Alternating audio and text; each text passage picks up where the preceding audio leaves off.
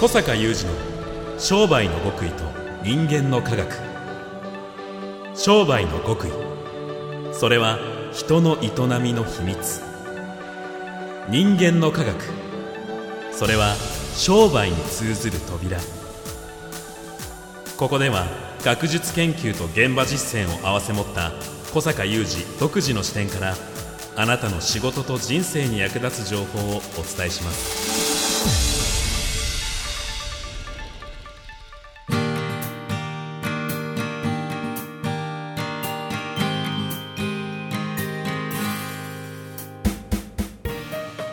んにちは小坂雄二です。こんにちは、宮田悟です。2023年2月23日の番組です。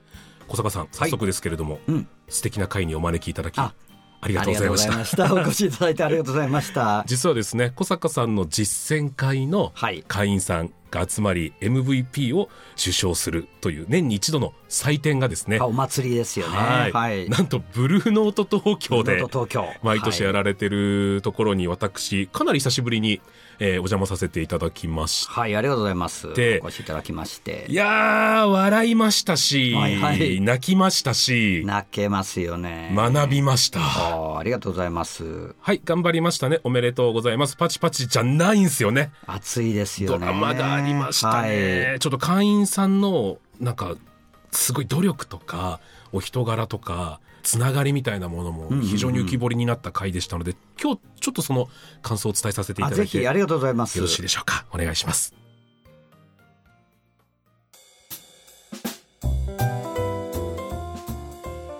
さあ小坂さんの実践会の MVP 受賞式なんですけれども、ブルーノート東京でやるっていうのがこれね。あの今皆さんお手元にスマホあったらぜひブルーノート東東京。京を調べそうそうそう。ていただいてえもちろん知ってるよという方もですねねえ。あのスケジュールご覧いただきたいんですけれども どういう場所か。そうそうたるあの著名なアーティストが世界的なねアーティストが。はい世界中から集まってはい。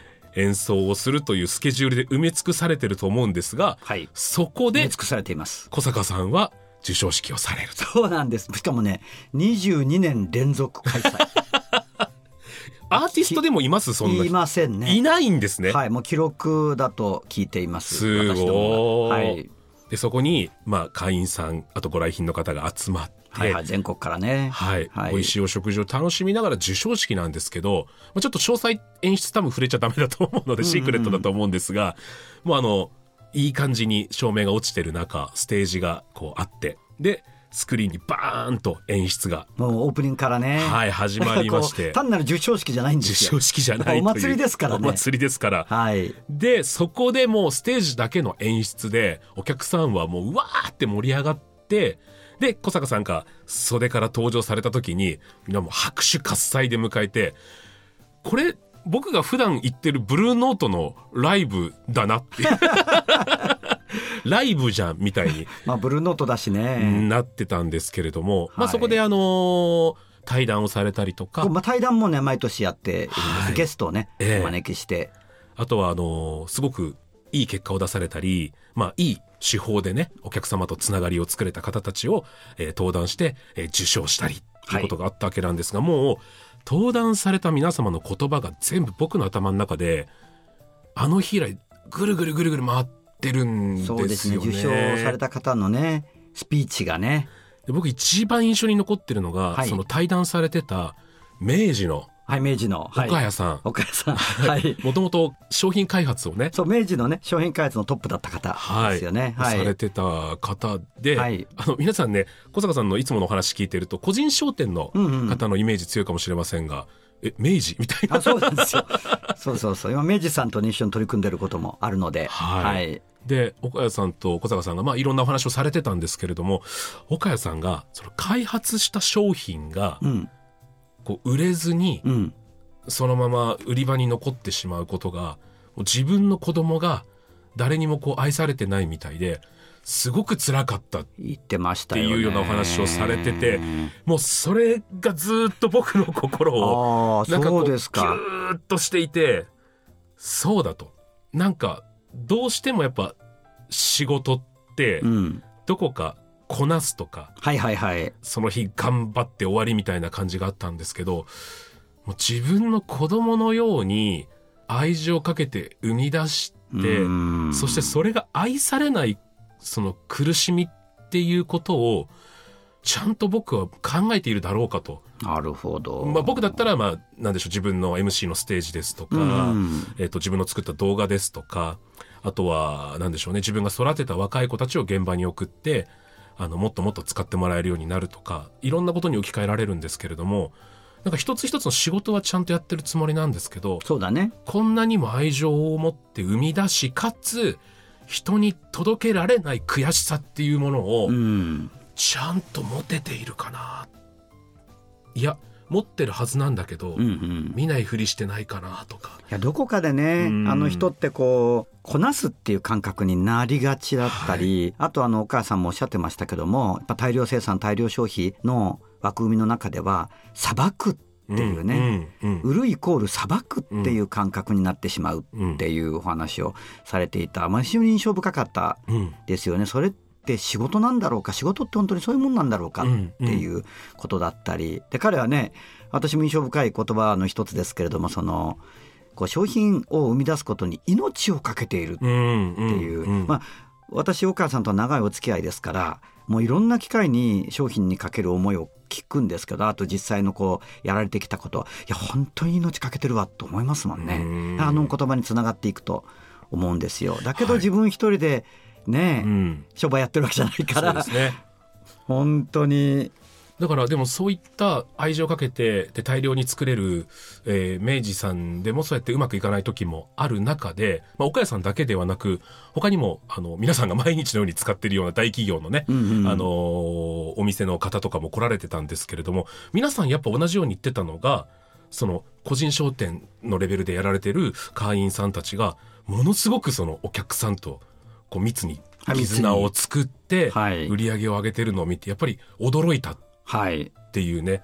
やっぱどうしてもこうね量が作れて開発の資金力があっての方が有利に見えますけれども。あるいはブワーッとこうまあいわゆる横に展開していくっていう言葉がね、あの話の中に出てましたけども、大きく横に展開していくんではない、うんうんうんうん。ね、例えばもう人口も増えてない。かといってそこでお店を増やすわけでもないうん。会員さんたちがなぜ売り上げがどんどん増えてうん。会社として成長していくのか、うん。やっぱこれこそ新しい特に日本のようにもうその規模的な成長がね国として難しいというような中であの本当にこれこそが新しい商売の道じゃないかっていう話が出ましたよね。でその後に、えー登壇された MVP を、えー受賞された皆様なんですけれどものお話を聞いていくとやっぱりものすごい努力とか苦しみを経てそうそう楽にやってるわけじゃないからはいね。、でやっぱり大きな喜びとかお客様との絆を手に入れていたので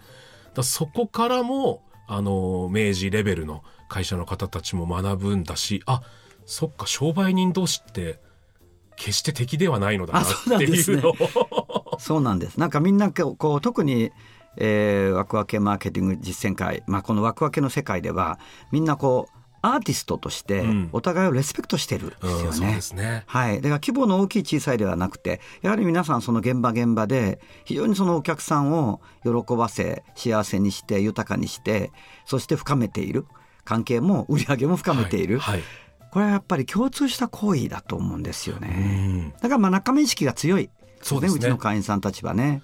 まあ、僕もあの仕事柄いわゆるアワード的なうんうん。ことをやったりするんですけれども、まあ、受賞できなかった人たちっていうのはそれはそれはもうひどく悔しがっ先に帰っちゃったりとかっていうのあなるほもどまあざらにあってまあそれはしょしょうがないよなそれ目指してんだしなとかと思ってたんですよ。はあでではあ小坂さんのその授賞式も、うんまあ皆さん仲間とはいえやっぱ取ってやるって気持ちもあるだろうなと思ってあすごいそれはありますね。中、はいであの限られた人だけが受賞をして、うんであーやっぱみんな悔しがってるのかななんて思ったらその受賞者の話を聞いて会場みんな泣いてる一緒に泣いてるもんね。そうなんですよね。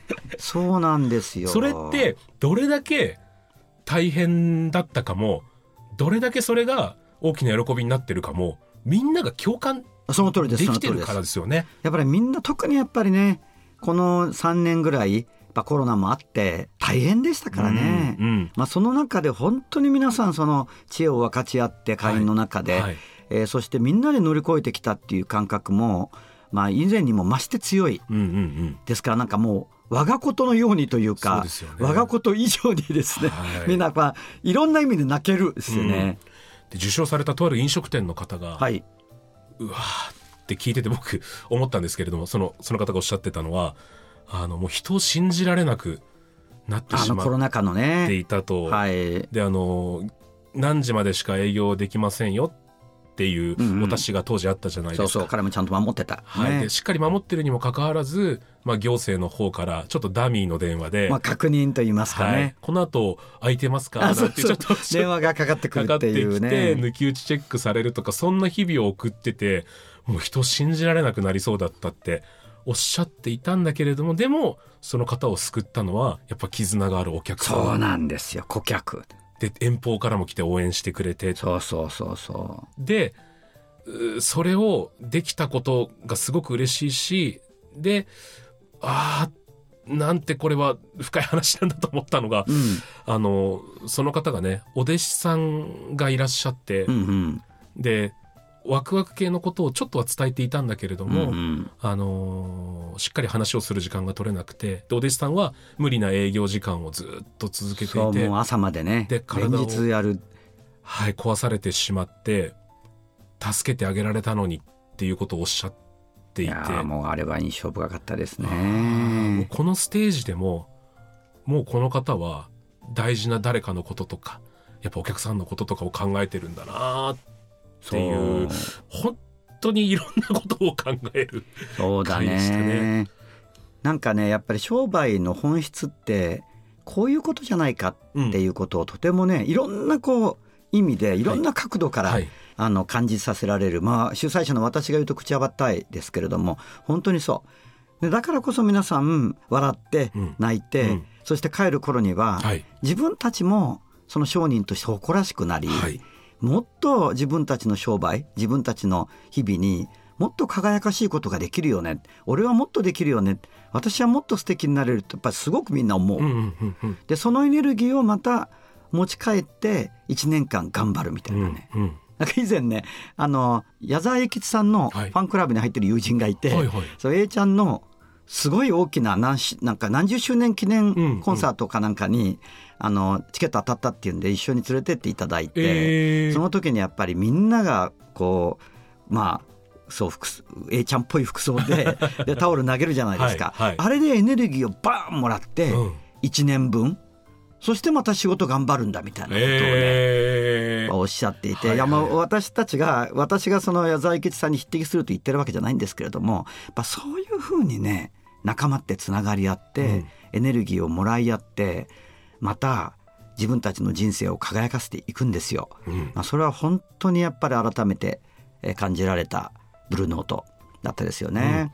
まあ、だからもはや MVP をもらえるかどうかということよりもあそうですねあの僕たちも私たちもあのレベルまできっといけるんだって勇気をみんなもらってそうそうそう。そのリアリティとね。そうリアリティがすごいのが その登壇された皆様ほぼ全員もうニッチもサッチもいかないっていう状態から会員さんになってるんですよね。そうですね、まあ、業績が非常に悪かった方が多いですよええ。顧ね。客リストゼロで、うん、そうですでね。入会したけど周りのすごい会員さんたちが結果を出す中もう何年も会費だけ払ってるけど全然自分は行動できてないうまくいってないで。そこからコツコツとね。よし頑張ろうってなってすごく結果が出たとか。なんか非常に生々しいと言えるぐらいの,、まあその方はね、はい。営業活動一切やめて今、はい。かつかつての売り上げの4倍え。ですからね、まあ、そういう、まあ、奇跡のようであり実は奇跡ではない、ー実現できるんだと、まあ、だからこそのリアリティでありエネルギーと。はい。はい。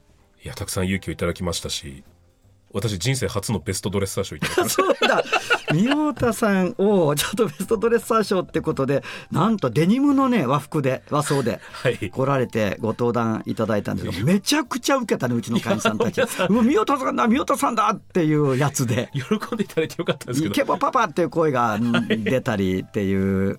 動画の方ではねちょっとその名前でやらせていただいてるんですけど。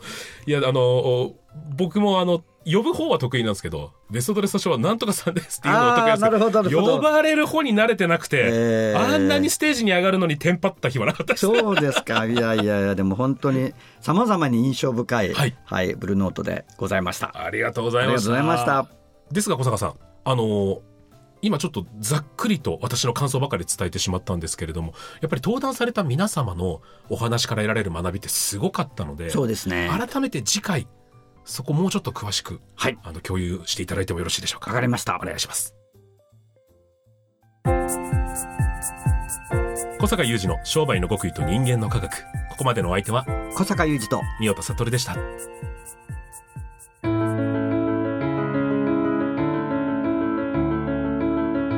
小坂雄二の商売の極意と人間の科学